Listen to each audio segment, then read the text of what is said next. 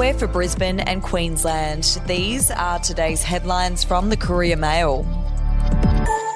Queenslanders are being urged to keep their distance this Christmas as experts warn a peck for nana or kissing multiple partners could lead to the spread of COVID 19. Infectious disease experts made the Grinch like plea after the rise of super spreader events that has seen a lot of people getting the virus. If you would like to read more on that story today, you can take out a subscription to the Courier Mail at couriermail.com.au or download the app at your app store. The family of a mother killed in the Dreamworld tragedy will share a $2.15 million court settlement that has revealed her son's intense struggle with not being able to save her. The court also ordered a further $280,000 to be paid by Dreamworld operators Ardent Leisure for costs and outlays.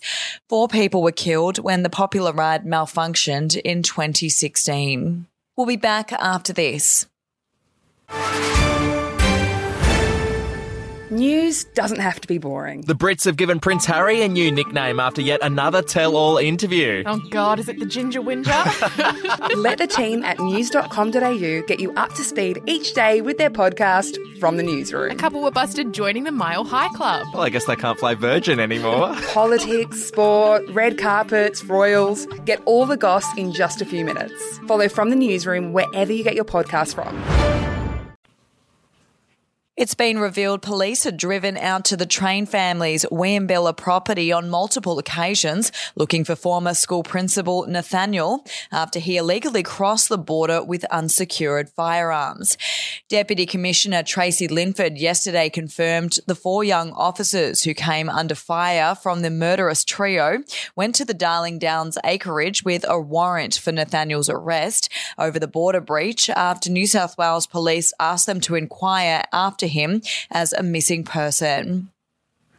And Clive Palmer has announced a share purchase agreement for the sale of his Yabulu nickel and cobalt refinery in Townsville for a price understood to be as much as $2 billion. Mr. Palmer bought the refinery from BHP Billiton in 2009 for $1 before it collapsed into administration in 2019, costing around 800 workers their jobs and sending further economic shockwaves through the region's economy.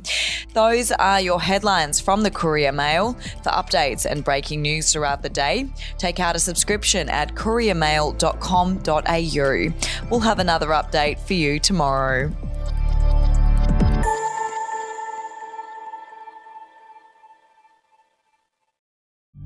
The podcast Faith on Trial looks into Hillsong, both in Australia and the US, and takes both the listener and hosts on unexpected twists and turns in the story of Brian Houston and the Singing Preachers. There are two incidents involving Pastor Brian. The Australian journalists uncovered a litany of alleged criminal behavior in the megachurch. Financial gifts were being given to the leaders of the church. Listen to Faith on Trial Hillsong ad free on Crimex Plus on Apple Podcasts today or wherever you get your podcasts.